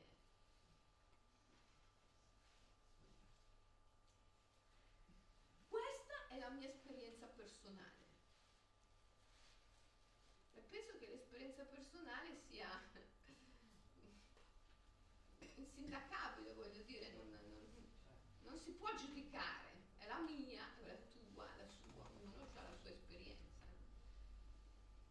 Poi se devo da questo tirare fuori un, un modus operandi e devo parlare di cos'è l'educazione, la non educazione, la controeducazione per lo sciamanismo, eccetera, eccetera, qui dovrei aprire tutto un mondo, tutta una strada che se la apro devo andare fino in fondo, perché se la lascio lì sospesa a metà, Tu non hai scritto niente riguardo a questo? come no? Sullo sci- A- adolescenza interrotta, Ok. che è stato pubblicato da Edizioni Mediterranee, è un libro è scritto a quattro mani con eh, Maria Cristina Savoldi, eh, che è stata un'assistente sociale, ha aiutato moltissimo i ragazzi, i bambini, gli adolescenti.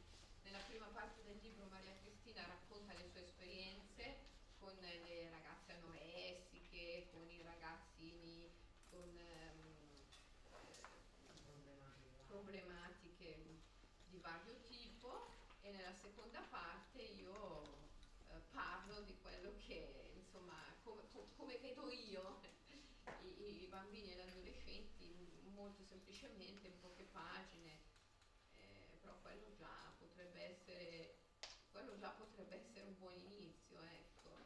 Eh, fate in modo che i vostri figli crescano con la sensazione eh, che il sistema è eh, una loro creazione, loro l'hanno nelle mani, loro e quindi loro devono dare qualcosa di sé al sistema. Hanno la sensazione di essere delle vittime già da piccoli.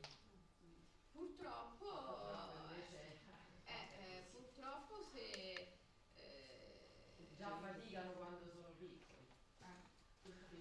Eh, eh, certo, certo, perché, cioè, ripeto, le strade una va di là e una va di qua. eh. voi dovete scegliere voi la vostra strada e quella che è su là dove voi andate porterete eh, anche gli altri, no? Chiaro. Eh, poi magari gli altri arrivati a un certo punto potranno mollarvi e decidere di andare dall'altra parte, però eh, intanto voi gli aprite la strada, Eh, voi potete indicare agli altri solo la strada che voi avete preso. Eh, quindi innanzitutto prendete voi la vostra strada. E io non sono qui a dire che uno è meglio e uno è peggio, eh. Non dico che, che, che- che la strada mistica, spirituale è meglio e che quell'altra strada è peggio.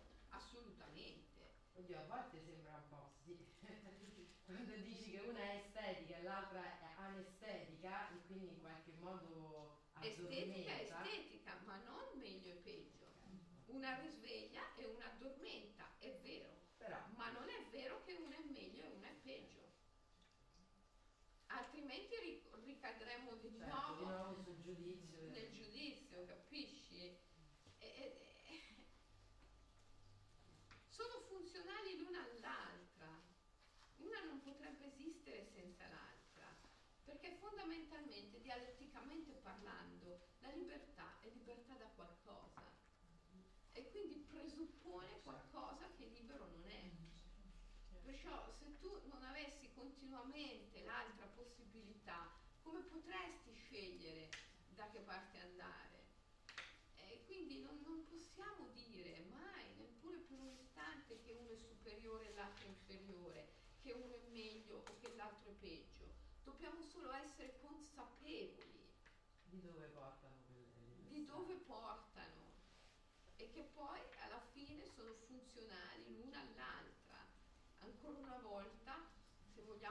metterla così in termini di non dualità, sono distinte ma non separate, però sono distinte e questo permette a te di operare continuamente costantemente la tua scelta, che va continuamente costantemente rinnovata, perché l'amore è una scelta, ma è una scelta che va continuamente rinnovata.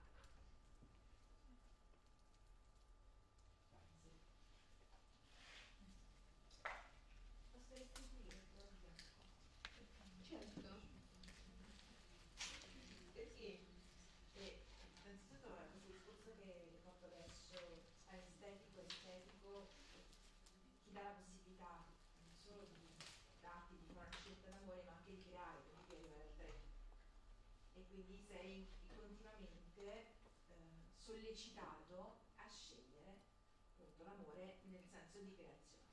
E questo lo dico perché due anni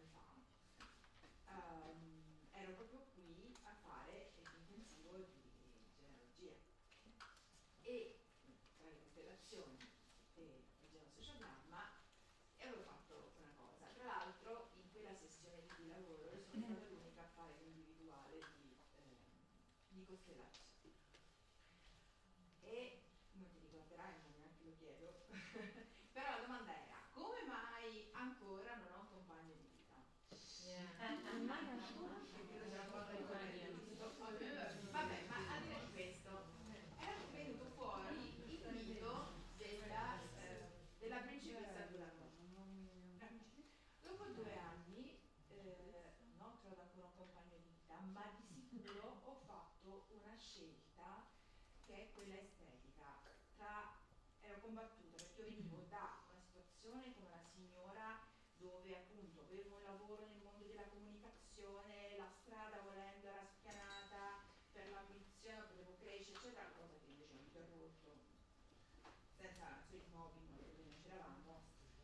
e via via negli ultimi due anni questa roba è andata a interrompersi. L- che cosa ho fatto? Ho proseguito nella, nel mio lavoro in counselor e il 26 ottobre di quest'anno, quando con un piccolo gruppo che insomma, ho creato, le persone che mi seguono, a cui sto indicando la mia strada, nel senso gliela racconto, poi loro fanno le loro scelte, quel giorno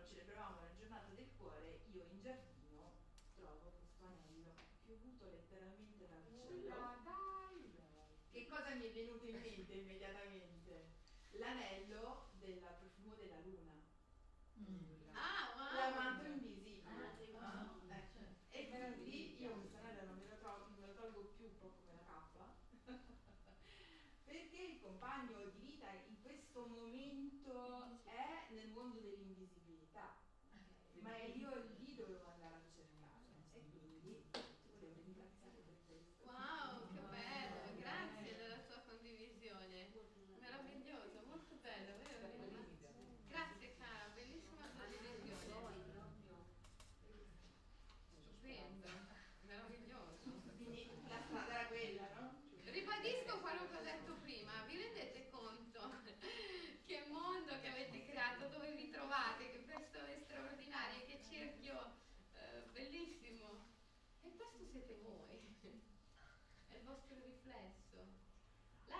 esiste come tale. La relazione è sempre al di là di soggetto e oggetto. Io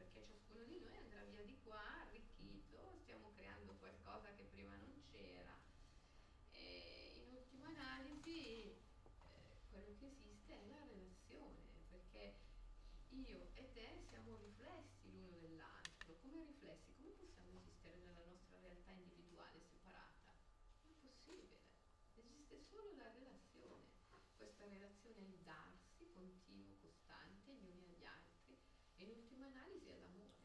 L'amore è tutto ciò che esiste, è l'unica realtà possibile, non esiste altro al di fuori dell'amore. Ecco perché quando amate, quando prendete la decisione di amare,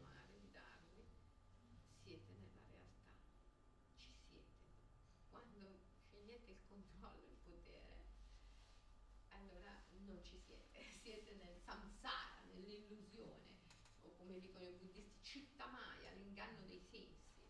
Non ci siete in verità.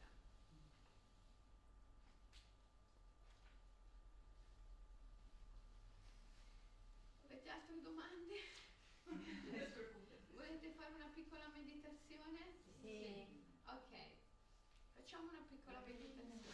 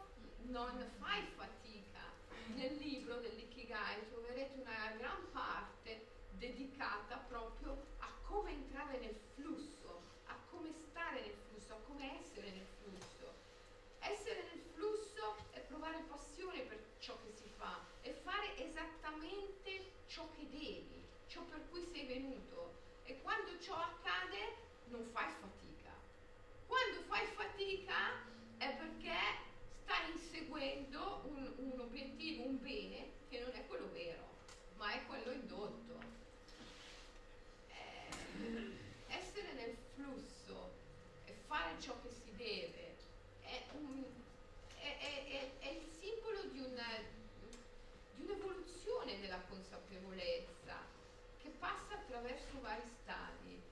Come descritto nel libro sull'Ikigai, il primo stadio, quello insomma, del condizionamento forte, è il ruolo di vittima, è quando, è quando la persona eh, crede nel materialismo, nell'oggettività delle cose e quindi ha la sensazione che gli eventi siano accadimenti oggettivi, indipendenti dalla sua facoltà di immaginare, di sognare, di proiettare. Non comprende che tutto è sogno e che lui è il sognatore del sogno. Non comprende che tutto è immagine, apparizione e che lui è colui che immagina. Ma vive, vive la realtà come oggettiva e quindi assoggettato alla legge meccanicistica della causa e dell'effetto è vittima. Tutto gli cade addosso, tutto gli cade addosso Ragiona un po' in questo modo. Ah, lui, lei mi ha fatto questo, per conseguenza io, è accaduto questo, questo, per conseguenza io, la mia mamma era fatto e per conseguenza io, mia nonna, il mio bisnonno, il mio trisnonno erano, hanno fatto, sono stati e per conseguenza io. Finché ragioni in questo modo sarai sempre vittima, sempre vittima. Quando eh, c'è diciamo un, un, un disvelamento, togliere veri, un togliere veri, la consapevolezza emerge come un sole radiante e eh, ti rendi conto che eh, non è vero che gli eventi sono accadimenti oggettivi assoggettati alla legge della causa e dell'effetto, ma sono appunto enti, entità, spiriti, numi, dei, dei, daimones, come direbbero gli antichi, archetipi, come direbbero gli psicanalisti, spiriti, come dicono gli sciamani. E, e non è vero che tu sei la vittima designata, ma tu puoi dialogare con gli spiriti e nella misura in cui ti dai e ami, vieni amato e, e- e vieni ricompensato. È, è tutto un gioco dell'amore, del darsi. E in questo gioco si diviene, si crea, si manifesta. È, è bellissimo, è meraviglioso. Pur tuttavia su questa strada c'è un pericolo perché è una strada che a un certo punto si biforca. Quando uno si rende conto che la realtà è a immagine, sogno, apparizione, che lui è l'immaginatore, eh, si può prendere una strada cieca, che poi è la strada del motivazionalismo, insomma, è la strada che ti porta a pensare, ah vabbè, ma allora se tutto è immagine, io sono colui che immagina, allora se lo immagino forte, se lo voglio con forza, se faccio focus sull'obiettivo e mi concentro, lo voglio con tutto me stesso, lo immagino con tutto me stesso, lo ottengo. È la strada che io chiamo del palloncino gonfiato, quello che si gonfia un po', poi si risgonfia, poi si rigonfia, poi si risgonfia. È una strada a fondo cieco. Altro è rendersi conto che quando immagini non sei solo, c'è qualcuno con te. Questo qualcuno è l'evento stesso, che è, che è uno spirito, che è un aspetto, una parte del divino. Quando immagini non, non sei solo, c'è il sposa invisibile con te, il tuo spirito guida, il tuo angelo custode, lo puoi chiamare come vuoi, come ti pare. È comunque un principio invisibile e meraviglioso. E tu puoi immaginare in unione con questo principio, oppure tremendo, puoi immaginare in unione con la tua mente. In questo caso non immagini affatto, ma semplicemente ripeti, ripeti uno schema, un programma, il cosiddetto conosciuto, quello che si sa, ripeti, ripeti, ripeti. Cadi dentro lì quando hai paura, perché quando ha paura l'individuo fa sempre riferimento al conosciuto e agli schemi. Quando invece hai fede e non hai paura, allora sei nell'unione mistica e sei altissimamente creativo, sempre manifesti qualcosa di nuovo, che non solo porta avanti te, ma porta avanti anche tutta la società, il mondo. È, bellissimo. E quindi al secondo livello sei l'apprendista, diciamo. L'apprendista eh, è colui che sa di essere il sognatore del sogno e si rende conto che quando sogna non è solo e sceglie il proprio compagno, sceglie colui con cui sognare. La mente, il mondo o il divino, l'anima.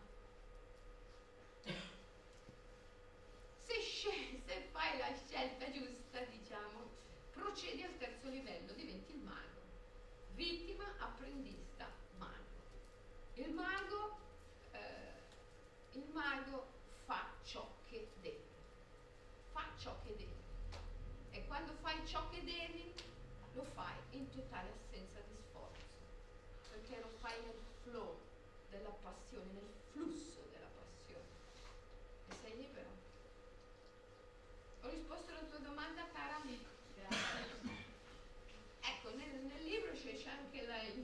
dara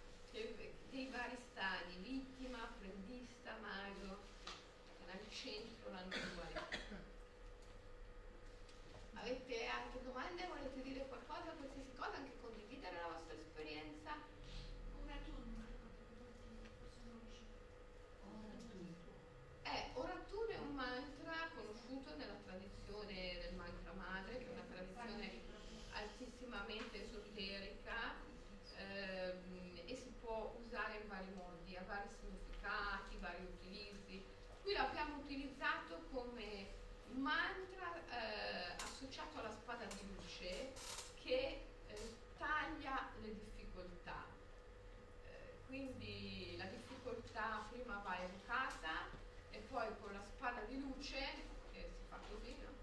prima si arma la spada, poi la si alza con Orà che deve essere inalato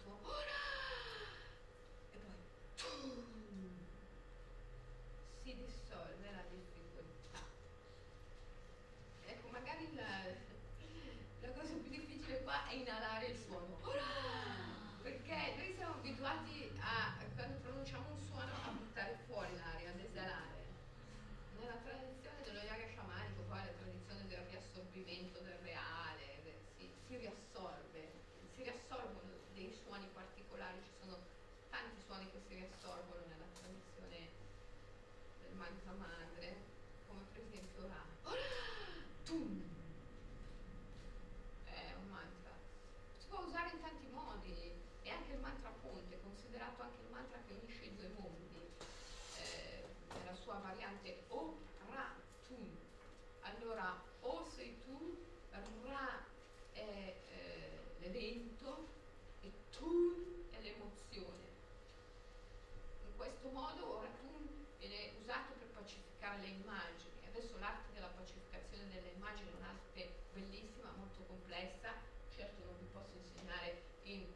mezz'ora da pacificare le immagini, ma eh, eh, volentieri se vi rivedrò potrò iniziarvi a quest'arte che è straordinaria. Il mantra Ratun è uno dei mantra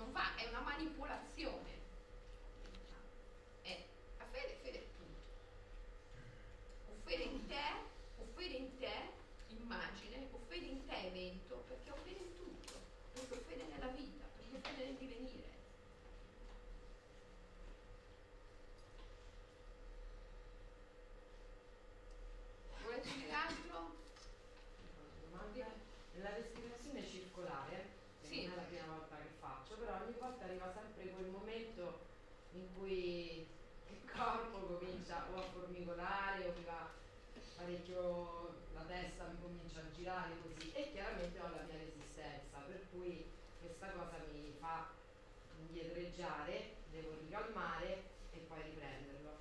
Per cui non lo so, volevo capire se è normale, se quella fase lì poi passata invece poi comunque non, è, non, non mi porta a svenimenti o a cose esagerate, oppure è una cosa proprio mia personale, oppure è un effetto che effettivamente poi la respirazione circolare, questo respirare così dalla bocca e dal naso, un po' velocemente, in maniera profonda, eh, porta.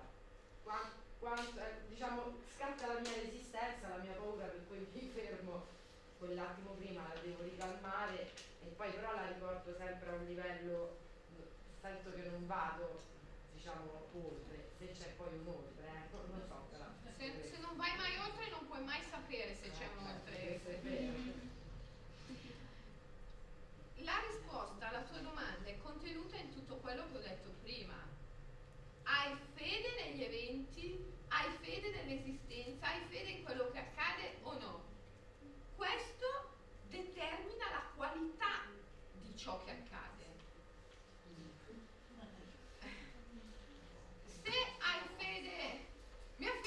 Surfing, per esempio, no? È una surfista. A volte la vedi, lei così piccolina, minghierlina, con delle onde enormi.